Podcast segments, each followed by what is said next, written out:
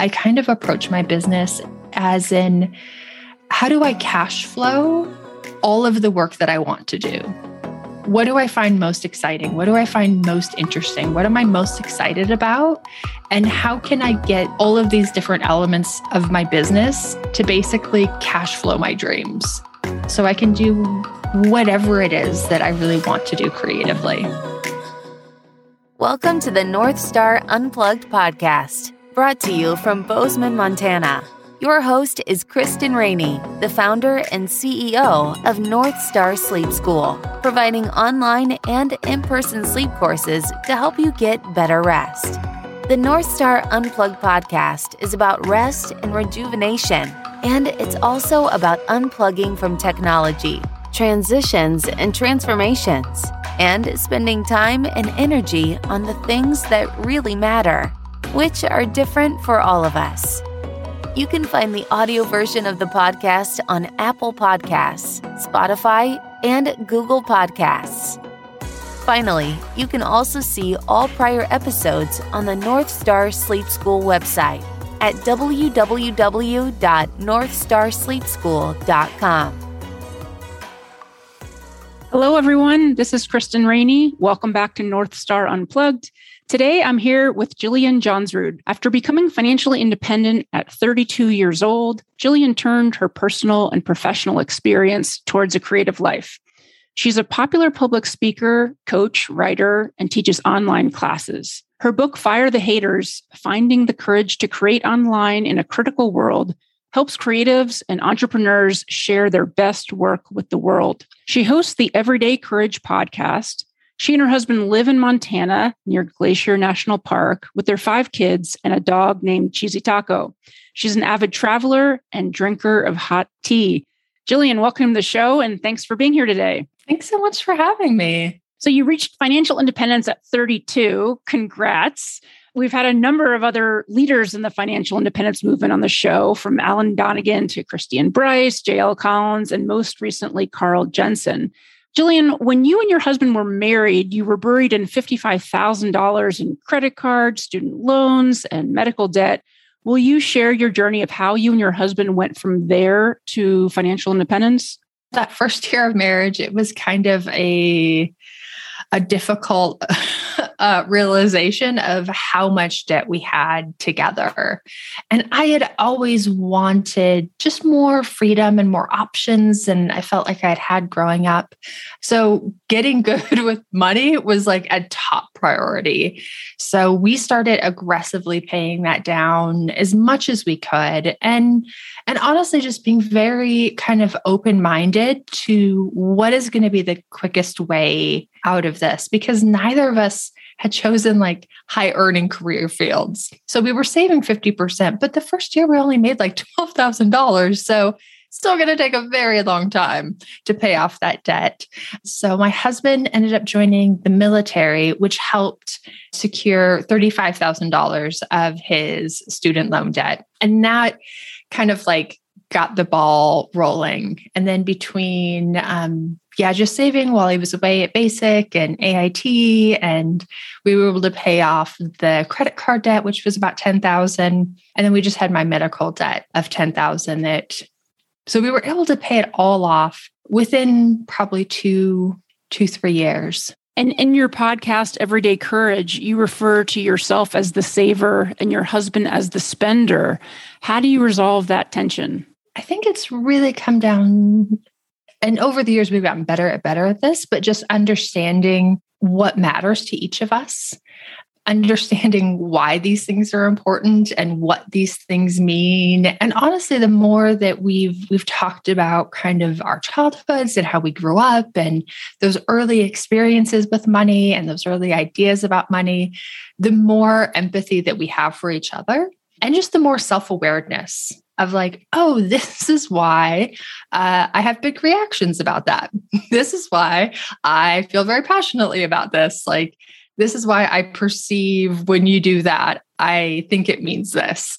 And being able to talk about that more outside of just the budgets and the dollars and the cents has been enormously helpful because then we can actually get on the same page because we understand where the other one's coming from. A lot of the other folks in the financial independence movement are big fans of index funds. What's your approach to investing and saving?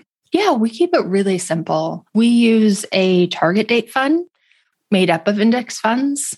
It's kind of a, a 90 10, but it's nice because it rebalances itself and I never have to go in there and pull any dials or levers. It just kind of keeps on on trucking. My word of advice with target date funds though is that to pay attention to what's actually inside them because they're all named based on the date that you would assume to retire. So like it's the 2045 or you know the 2050 fund but actually open it up and see what is the percentage how does that percentage get more conservative over time? And then instead of going based on this kind of arbitrary number the date that they've put on the outside pick the one that actually represents the mix that works best for you now and kind of in the future.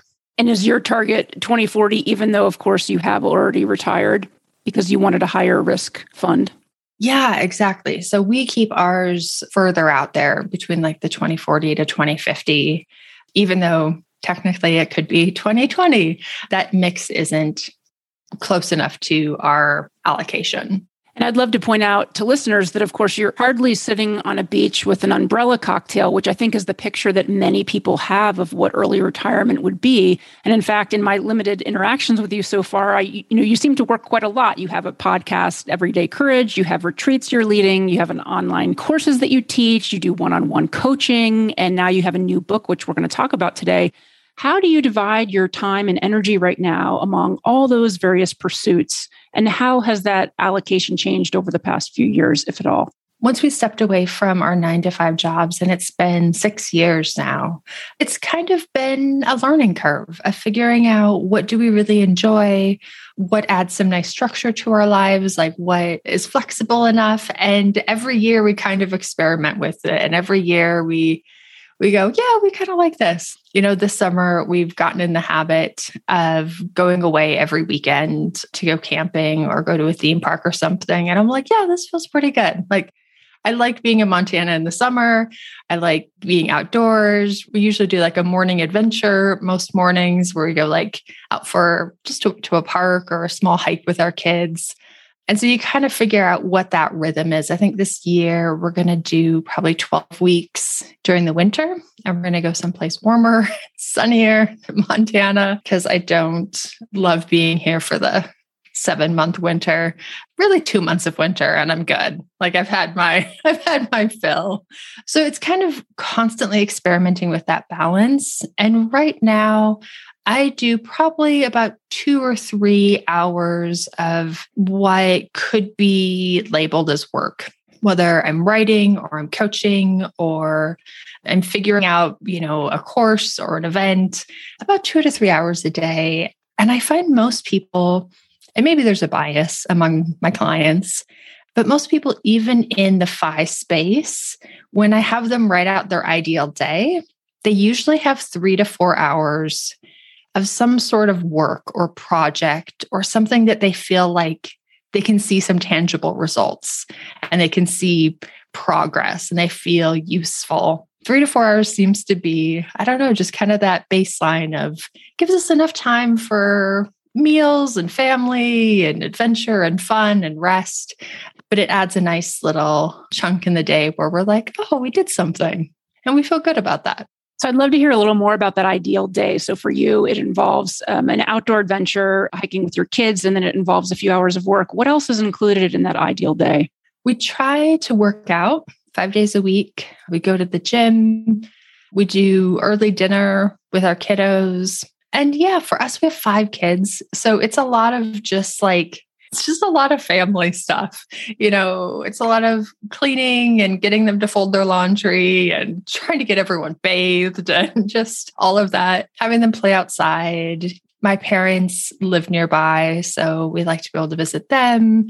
The kids have friends over all the time. We were always that house in the neighborhood that kids are coming in the door all day long. And so, yeah, in the mornings, we like to do a little bit of reading they tend to be pretty consistent. to some degree, despite the chaos. Uh, we moved into one of our rental houses. So for the last 12 months, we've been renovating. So that's kind of like the back hum of our life right now is there's usually a renovation project that could use an hour or two of moving further along. Right. It's the project with a half life. I can appreciate that. I know you have an online course called the One Hour Millionaire course. What's that course about and who is it for? The One Hour Millionaire is kind of a container to help people sort through their entire financial plan in an hour a month. You know, oftentimes when people want to be more organized with their money, they want to be more intentional with it. It's like, that's great, but like, what do I actually do? when I sit down to like be good with my money, like what does that involve? And so this kind of takes people step by step through the journey of figuring out from what their budget should be, what their emergency fund should be, their investing amounts. And at the end, you come up with this one hour plan that you can sit down and go through. Okay, I've tracked my spending, I've looked at my savings, I've allocated it according to my plan, I've made adjustments, and you know that you've kind of ticked all the boxes. And do your in person retreats run the same themes or are they slightly different? No, I would say in person, it tends to lean a little bit more towards intentional living and financial independence as a broader concept so this year like uh, one of our speakers was going to talk about the challenge of transitions. Inherently with financial independence we usually pursue it because we want to make changes in our life but changes are difficult. So how do we navigate those changes? Um, so things like that. Sometimes i do kind of business creative focused ones which are fun. And then other times i do kind of fi intentional living ones. And what's the experience like trying to plan an in person retreat next month with all the uncertainties around COVID? Oh, that's horrible. Yeah, I'm never doing that again.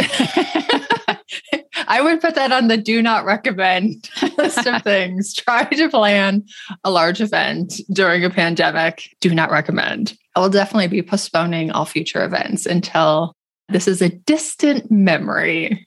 Yeah, understood. I'd love to talk a little bit about real estate. How did you manage to pay cash for your first home? Well, we had saved for 10 years for it. We had just rented for a really long time. And part of that was circumstance. When my husband joined the military, we were stationed in the DC area and it was extremely expensive. And it was right during like the housing boom where every month houses were $20,000 more expensive than they were the month before. And so we had been aggressively saving, especially after we paid off our debt. But it just felt like there's no way we can save faster than houses are going up. And I just felt really uncomfortable with the whole situation, which was probably some good intuition because it crashed hard there when it crashed. But then my husband, we got assigned to Heidelberg, Germany. So we went and moved to Germany for four and a half years. And I wasn't going to buy a house in Germany. And I wasn't really keen on buying a house long distance. So we were just renting for another four and a half years and continuing to save. But between all of that saving, you know, we came back to the US with about, right about 150, 200,000.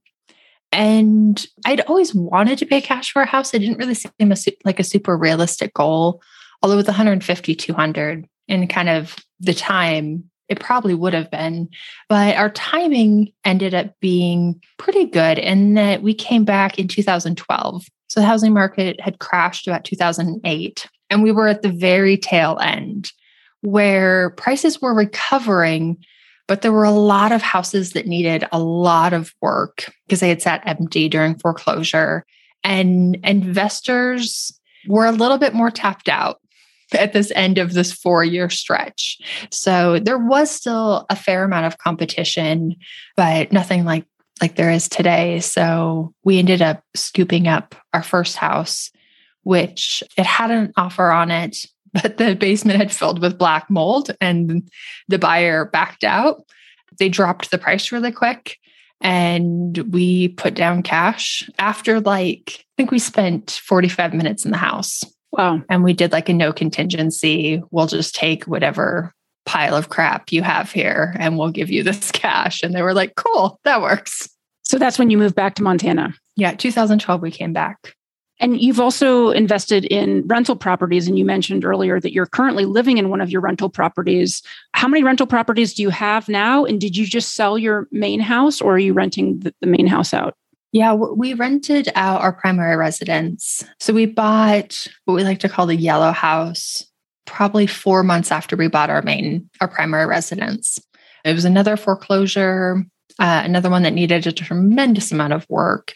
And we were able to put 50% down on that one um, and get a little tiny loan to cover the rest of it. And then we waited a couple of years. Uh, we did a cash out refi on our first house after we got it mostly renovated and purchased the home that we live in currently. And we refer to this house as the big house because it was much bigger than our primary residence. And we rented it for five years, I guess, five years, six years with the understanding that at some point our five kids would be bigger and we would probably want a bigger house, but it made more financial sense to rent it for those years than to live in it. So we rented it out. And then last summer we were like, yeah, it's time to make a switch. Partly inspired by the pandemic with all of my kids home and in our first house. I had a little nook off the kitchen but it didn't have a door and it was the e- exit into our backyard. And so time I would try to work, it was just like, it was like constant traffic. It was like an animal crossing right through my workspace. And I was like, yeah, maybe it's time to have an office with a door. And have your renters over the years been long term renters or short term renters? Yeah, long term renters. When we started buying rentals you know, our kiddos were really young and I just I didn't have the mental or emotional bandwidth to turn over a house frequently and to constantly be looking for renters and kind of dealing with short-term renters. So we intentionally picked homes that we knew would, be good for long-term renters. Bigger homes, homes with lots of storage, homes with a garage space, basically homes that were are really hard to move out of in a day. Where if you get like a studio apartment, man, you can just pack that stuff up in a couple hours, throw it in the back of the truck, and like you're gone. So it's really easy to switch apartments uh, when you have studio apartments. When you have like a three or four bedroom house with a garage, usually those people are more settled. And these rental properties are nearby your primary residence, correct? Yeah. Yeah. And so at this point, many years later, are your mortgages paid off or do you still have some mortgage debt? No, we actually did a second cash out refi on our primary residence and use that money to do the renovation on the house that we're currently living in. So I think we pulled another 50 or 80,000 dollars out of that house. The yellow house still has a very small mortgage. So between the two of them, even with that one larger mortgage, they cash flow about 1500 a month, which makes up a good chunk of our passive income. I know you've taken a number of mini retirements over the years. What in your mind is a mini retirement and where have you gone so far? I define mini retirement as any time that you step away from the nine to five for a month or longer to pursue something that matters to you it's an interesting amount of time because it's not quite like a long vacation. After a month, you kind of get out of vacation mode. You're either in travel mode or you're like kind of off doing your thing mode. You're not like checking work email and thinking about, okay, I've only got four more days until I go back to the office.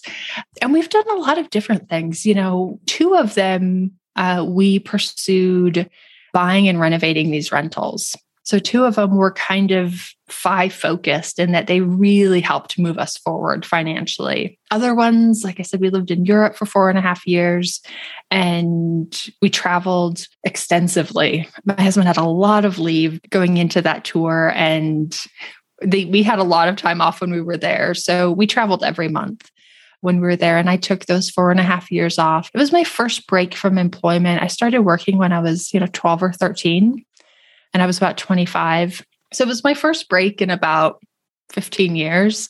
and it was amazing. Like I went back to school, I did art classes and I did history classes and language classes and I did classes all over Europe. I did traveling classes in Italy and Amsterdam and Scotland. So it was a really nice time to kind of step back from for me what had been kind of a grind and kind of a hustle. Like I just worked really hard that first half to kind of get us to this point where we were debt free. You know, we had over 100,000 saved, like we were on a good, good path. So they can each have different functions, different motivations. I think a lot of people coming out of the pandemic um, are just burned out. They're tired. Like it's just been, it's been kind of a grind, especially if you've had kids that have been out of school and so you've been like trying to work and trying to work from home and homeschooling and like figuring out childcare and all of the things. And a lot of people are just ready for a break. And especially in the FI journey it can be important to take these mini retirements before you pull the plug for good and just experiment. Experiment with what you want you know kind of this ideal life to look like what you want this second chapter to look like and when you did move to Germany and you you said it had been quite a grind before that, what was your work at that point? I had done all sorts of things. I think partly because it was just my my personality. I love learning, but then I get bored pretty pretty quickly. Um, so I had switched it up. You know, in high school, I had done everything from like work at a gas station to work at a pizza place. I waited tables. And then after we got married, I worked for Starbucks, I worked for REI, um, I worked for a church. Uh, I did commission sales for like high end mattresses and office chairs. I'd kind of just taken whatever job seemed uh, interesting and challenging and new. But I had switched jobs probably every two, three years. And along this journey, you've adopted four kids and had two biological kids. How have they managed school with the mini retirements? Up until this point, school's been pretty flexible with us. You know, we did a 10 week trip with the kiddos where we visited 10 national parks all throughout the West in our pop up camper. And I think we pulled them out of school like seven weeks early. And they were like, yeah, that's fine. Just go. We'll unenroll them. Enroll them when you get back. Like, whatever. We've done trips in the middle of the year for like three or four weeks. And I think part of it is that some of my kids have some some learning disabilities and by the middle of the year they're really tired and they're really burned out and the teachers can kind of see they're struggling. So when i'm like yeah i think we're going to do a long vacation they're like that's a fantastic idea. Just go. And i'm like should we do some homework? No. No just go. We'll figure it out when you get back. Um, but this year we're going to do a 12 week trip in the middle of the school year. I haven't talked to the schools about them yet. Worst case scenario i mean i would love to be able to re-enroll my kids when we get back because we'll get back uh, in february so they can finish out the spring. Worst case scenario, they might say, ah, it's too disruptive, or we might not have a spot for you. And so we'll just homeschool the rest of the year and put them back in in the fall. And what's the age range of your kids right now? Yeah, my youngest is five and starting kindergarten. And then we've got an eight year old and a nine year old and a 12 year old and a 13 year old. So basically, kindergarten all the way through junior high. And for anyone who thinks a mini retirement sounds really appealing, but they're overwhelmed with where to start making that happen, what advice would you have? I guess it depends why you feel overwhelmed, but it's always good to just start with imagining trying to get a sense of what would you want to do what matters to you like to try to take a step back and examine like what did you expect your life to look like at this point? Like what are the things you really value? What are the things you would want in that ideal day? And that kind of starts to I don't know, starts to like loosen the bolts a little bit. And I actually I have a a free PDF, uh, six steps to a mini retirement. So if you go to my site, it's jillianjohnsrud.com slash mini, M-I-N-I. But it gives you like a 20, 30 page kind of workbook and to help you start to think through like kind of that dreaming stage and then some of the financial pieces like how can you um, afford to take a mini retirement every decade and once people go through it, it's like, oh, actually, that's not super complicated. Like, yeah, no, I could totally do that. If someone were to have told you at age 25 or 30 that these are all the things you'd be involved with now planning your next mini retirement, writing a book, leading one on one coaching, doing workshops, retreats would this path have surprised you? I wouldn't say that the work itself would have surprised me because this was always kind of my dream. Like this was the thing that if money wasn't an issue, if if I could have anything in the world, like I would want to write books and I would want to coach and I would want to host events and and I would want to teach. And and that seemed so amazing and magical. But at 25 it seemed like a total pipe dream. Like very unrealistic very well that can never actually happen. And part of that was I had grown up, you know, we kind of lived right at the poverty line, a very hardworking kind of family, and just a very pragmatic family. Like, you need to get paid by Friday because we have bills to pay by Friday. Like, you couldn't do things that were long term or things that might not pay off. And now I kind of approach my business as in, how do I cash flow all of the work that I want to do. What do I find most exciting? What do I find most interesting? What am I most excited about? And how can I get all of these different elements of my business to basically cash flow my dreams so I can do whatever it is that I really want to do creatively?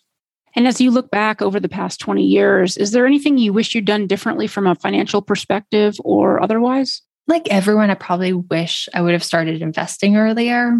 I was very hesitant about it. I was very nervous about it. I didn't come from an investing family, definitely not something we talked about growing up.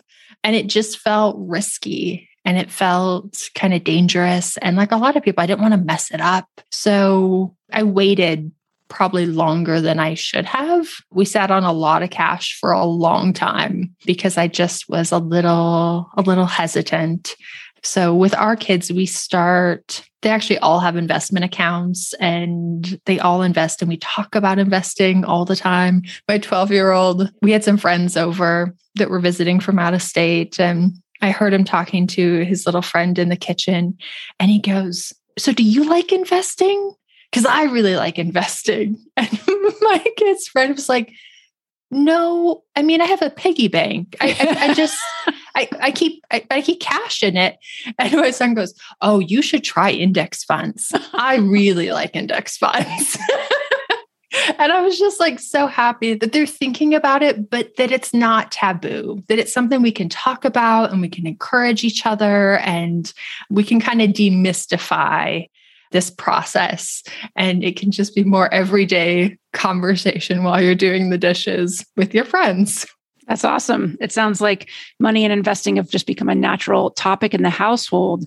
How do you also share your values around minimalism with your kids? When we stepped away from the nine to five, initially it was just going to be a mini retirement. We're like, we'll just try it for a year. We'll see how it goes. We had never tried it with all the kids.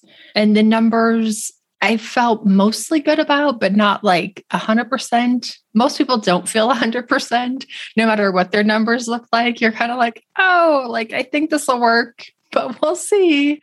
So during that first year, we decided to declutter on a massive scale. And we probably spent three or four hours every weekend for about six months. we went through all of our possessions uh, and we ended up getting rid of about 50% and probably about 70% of the kids' toys. It had amazing benefits. Like it's so easy to want more, but in reality, my kids were so overwhelmed and so distracted that they were kind of like little butterflies, just like floating from one thing to the next, but never really settling down, never really like focusing on one toy or one project for long periods of time, it kind of gave them like environmental ADD, where they were just constantly distracted, constantly fighting over something that, you know, they saw one of the other kids out of the corner of their eye pick up and they're like, ah, I need that too.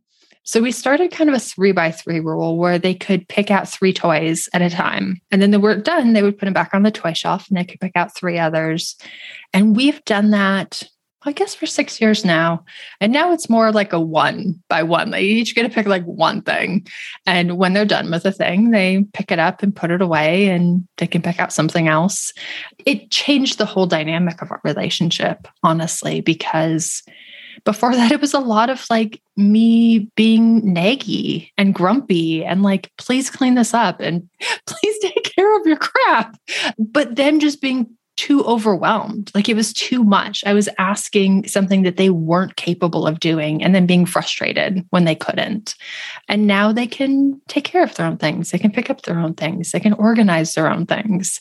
And so it's it's removed that whole dynamic and that whole amount of physical work that we have to do every day as a family, but also the emotional work of like trying to get them to do something that they couldn't really do. With all that you have on your plate, how do you recharge? I'm a bath taker and a tea drinker. So this morning when I was late for the interview, I was sitting out on my back deck drinking tea like a cat soaking in the sunshine. I love watering things. So I have ducks and I water them every day, and I have plants and I water them, and I have outside plants and inside plants. I just love watering things. But yeah, I love being outside, which is part of the reason Montana winter is hard for me because it's really long, really cold, and very cloudy, especially where I live. Kind of get socked in for like six months. And I'm definitely solar powered. Like I need sunshine, I need to be outside. Part of the reason we do like morning adventures or you know we just got back from being camping all weekend and it was like it's finally it was so hot here this summer and it was like the first weekend that it was like cool and we could have a campfire like fire restrictions were lifted and it was just that's definitely how i recharge. Sounds awesome. Being so close to glacier national park how many times a year do, would you say that your family is in the park? We don't go in at all during peak season. I know they have a ticketed entry, but we go in a lot in the shoulder season like March, April, May when it's snowy and icy and there's no one there and spring is just trying to peek through. We probably go in once a month. But in the summer during the peak season, we actually own a little piece of land not too far from our house. And we built it out as a campsite. So we have water and septic and power and a little pad for our camper. And we park our camper there all summer. So it's kind of serves as like a little vacation house. We can just drive up and bring a bag of groceries and it's all set up for us. So it makes going camping super easy. That sounds amazing. I'd love to shift gears and talk about your new book, Fire the Haters. Tell us about it. I wrote this book partly because I I love creatives. I love entrepreneurs. I love it when people want to create something, want to share something. Um, I think I think all of us intrinsically are makers. We are creators to some degree. And and whether that's an idea or a custom birdhouse or a really nice dinner, like we just like making things. But the internet's gotten weird. over the last 20 years. And it can be just extremely critical. And it can, I divided the book into kind of how you deal with that external criticism in the first chapter or the first section. But the second section is about how to deal with the inner critic.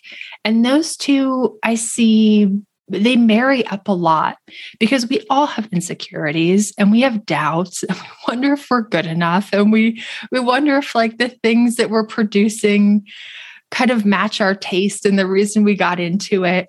But that external criticism pushes on those insecurities and it pushes on that inner critic and it amplifies that voice.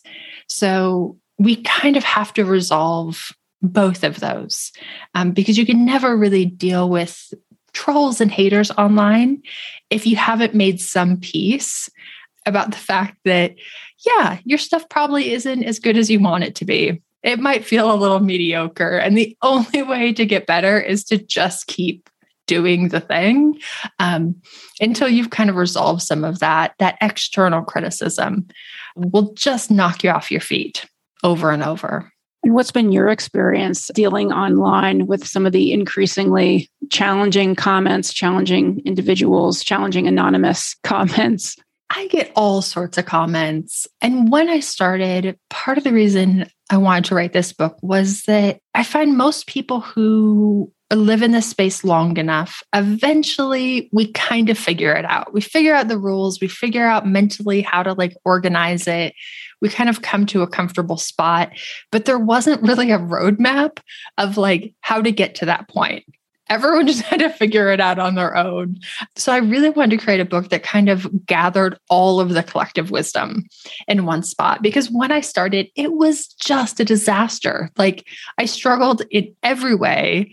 I made every mistake. Like, and I just had no sense of how to navigate this online life because it's not at all like our in person life whatever our instinct or kind of our internal compass of how to deal with in person reactions, it's kind of the opposite of dealing with that online. So if a person in real life uh, misunderstands you, and kind of misinterprets something you say in a conversation, you explain yourself. You add more information. You you you correct the misunderstanding.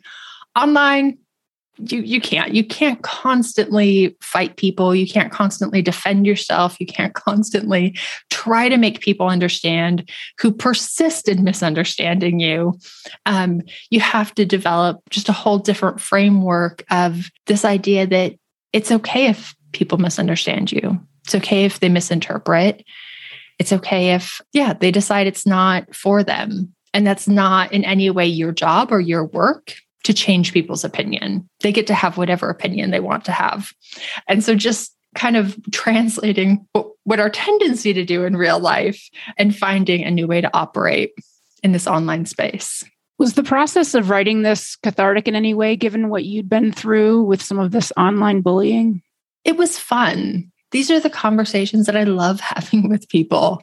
And the book is really just born out of hundreds of conversations of people who want to get started, who are scared about getting started, and people who are in the thick of it and are like, oh my gosh, how do I deal with this? Like, this is driving me insane. And discussing kind of these frameworks and these ideas of how to think about it. And so it was the reason I picked this as the first book to write because I knew it would just be a fun topic to dive into and to kind of explain how do we silence our inner critic? I think it's actually paying attention to what that critic is saying and what the what the actual fear is, what the actual concern is. And for a lot of people, it's that we're not good enough. What we're creating isn't good enough. We're not qualified to do it. And I think for me and in the book, a lot of it boils down to just agreeing with them. In an interview, someone asked me, like, why were you the absolute best person to write this book? And I said, well, I'm not. How can I think that I'm the absolute best person to write this book? I'm sure there's a thousand people more qualified to write this book than me. We don't have to convince ourselves that we're the absolute best or we're the absolute most talented or we're the absolute most qualified because uh, it's kind of rubbish. You just start where you start and you produce the best that you can and you get better over time. I think instead of hoping that what we produce will match our standards or our taste or will be exceptional in every way, instead I look at it will it be helpful? Is this a perfect book? No, probably not. Was there probably someone out there that could have written it better? Absolutely. Is it a helpful book though? Yeah, it's going to be really helpful to a lot of people. And I think that has to be our target. And that helps silence the critic because we're not trying to delude ourselves. I compare it to, to basketball. If you've never played basketball, if you've never touched a ball, you can't sit on your couch and convince yourself that you're the best at this and that you're the most qualified and that you'll like be the star because you've just never done it. And confidence and clarity come in doing. And so if anyone has fear or doubt, like, I don't know if it'll work out, I don't know if I'll be the best, like, what will people think? I would just start. And in the doing, you'll develop the confidence. You'll understand what you can do and you'll understand how well you can do it. And you'll develop clarity of like what exactly you should be doing. You can't figure all of this out like while you're still sitting on your couch. Another theme that you bring up in the book is this sort of blurring of boundaries of our work and our personal self. And I was wondering, what advice do you have for those who are deeply committed to their work on how to really untangle the work from the individual? Yeah, it's so difficult, especially for those of us that our work is created in our mind it's born out of our creativity, out of our perspective, out of our taste, out of our personality, out of our story. And, and we pull all these things together to create something. And it's so easy for that something to feel like us, to feel like the miniature version of us, or like an extra appendage on our body. And so when the internet attacks that work, we very personally feel attacked because it feels very personal because it feels like that's us. That's a little part of us that they're attacking. And that's just a really unhelpful framework for creative life. Like, I wish that we could operate in that space and I wish that worked. It just doesn't. Like, you'll become neurotic and depressed and angry and, and a mess. So, we have to come up with a different framework, a different way of looking at it. And I think about my work as its own persona as its own person. You know, sometimes we think about our work like our babies or our children. And if we're going to go down that road, I think about my work as a grown child, like a 30 year old child. And it's out there living its own life. It's doing its own work and it's having its own interactions. And it's not really any of my business. And whether it's successful, you know, I desire it to be successful, just like I want my kids to be successful, but I don't convolute that their success is my success if my kid wins an Oscar, like I'm not going to storm the stage and take it from him. Like I'm happy that they won that, but I didn't. And so I think about my work as its own entity, as it, as a full-grown adult that's out there in the world. It's hopefully making a ruckus. It's hopefully doing some good. But for better or worse, I don't confuse that with myself. With this book, I hope it's incredibly helpful. I hope it goes out and it has lots of amazing interactions with other people. But I'm not actually the one having interactions with other people. I'm at home in Montana. I'm drinking a cup of tea. I'm living my life. My book is out there doing its own thing separate from me. It has a life separate from me. It's tough because oftentimes the audience wants to confuse the creator with the created thing. You know, the person who created the idea with that person, you know, the actor with the role, the artist with the song. It's it's easy because they really want them to be one and the same. Um, and so sometimes people will come up to me and like, oh my God, like you changed my life. Yeah, that wasn't actually me. I created a piece of work and I'm so happy that you interacted with that piece of work and that that helped you change your life. But I wasn't there. That was my work, my work success, sometimes my work's failure. It all lives separately from me.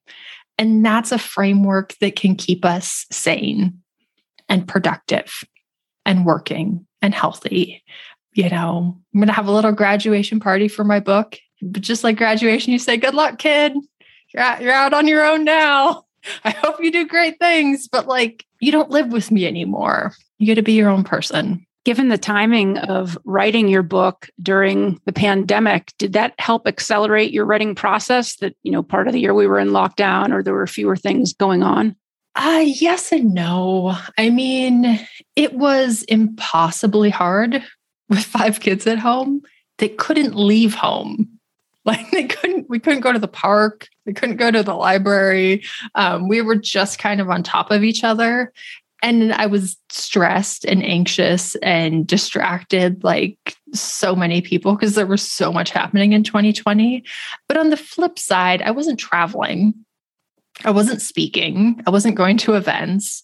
Um, so it gave my schedule some consistency, which was helpful it was kind of the the replacement. You know, I had planned all of these things for 2020 and when all of them were canceled, I was like, okay, so maybe I'll write a book instead. And it was like the one little bastion of like hope and light and encouragement. Like the whole rest of the year might feel a little bit like a dumpster fire, but I'll come out of it with a book. If we were to fast forward to 2025, where would we find you and what might you be doing? Hopefully it it looks fairly similar to my life right now. I feel like we're in a pretty good rhythm. I do want to keep writing. I would love to write a book a year. Um, you know, some people finish the book writing process and they're like, well, that was a bear. Never doing that again. And I finished it and I was like, well, that was a bear. I think I want to get started on the next one. I just, I really, I really like the process and it fits my personality really well. I'm a super introvert. So for me, just sitting alone in my office and typing and living inside my head is a very comfortable, nice way for me to to spend an hour a day. So yeah, hopefully we figured out this whole leaving Montana in the winter thing. This is kind of like our first big experiment. And I could possibly see us doing a big trip every every winter or either to different places or maybe buying a place, someplace warm and sunny, doing a little snowbird, even though we're not 70. Are there any podcasts that you listen to regularly? No, I don't, which is so bad for a podcaster. But part of it has been the kids being home. My life is so noisy. So many people are talking at me all day long. And so whenever I have a moment of silence, I just it's like it's like I lap it up. I just drink it through a straw. just the pure quietness. So uh, we are getting back to the gym though, so maybe it's noisy there. I might as well listen to a podcast. Do you have any spare moments to read, and and do you have any book titles that you might recommend for listeners? On the writing and creativity side, I like Elizabeth Gilbert's Big Magic on creativity. On writing, Anne Lamott wrote Bird by Bird, which is very good. Stephen King's On Writing is fantastic. My current read, I'm reading a book about the Enneagram, which has been incredibly helpful. I've, it's something I've been studying for the last year, and I've always been interested in personality profiles. But I feel like this one has been exceptionally helpful for me to be more empathetic and more understanding of how other people think and feel and kind of the framework that they view the world through. Awesome. Well, we will definitely include those titles in the show notes, and listeners can find those at northstarsleepschool.com forward slash podcast. And for listeners, definitely check out Jillian and all of her great work through her website. And I'll spell that out. It's J I L L I A N J O H N srud.com. Jillian, thanks so much for being on the show today. It's been really great to chat with you. Thanks so much for having me. And for listeners, thanks for tuning in. Thanks for subscribing to the podcast, for writing a review on Apple Podcasts, and for sharing this episode with a friend. And also, happy one year anniversary to North Star Unplugged. Take care, everyone. Thanks for tuning in to the North Star Unplugged podcast. The audio version can be heard on Apple Podcasts, Spotify, and Google Podcasts. If you like North Star Unplugged, please subscribe and leave a review on one of those channels. Finally, all prior episodes are also on the North Star Sleep School website at northstarsleepschool.com, which offers an e newsletter you can sign up for.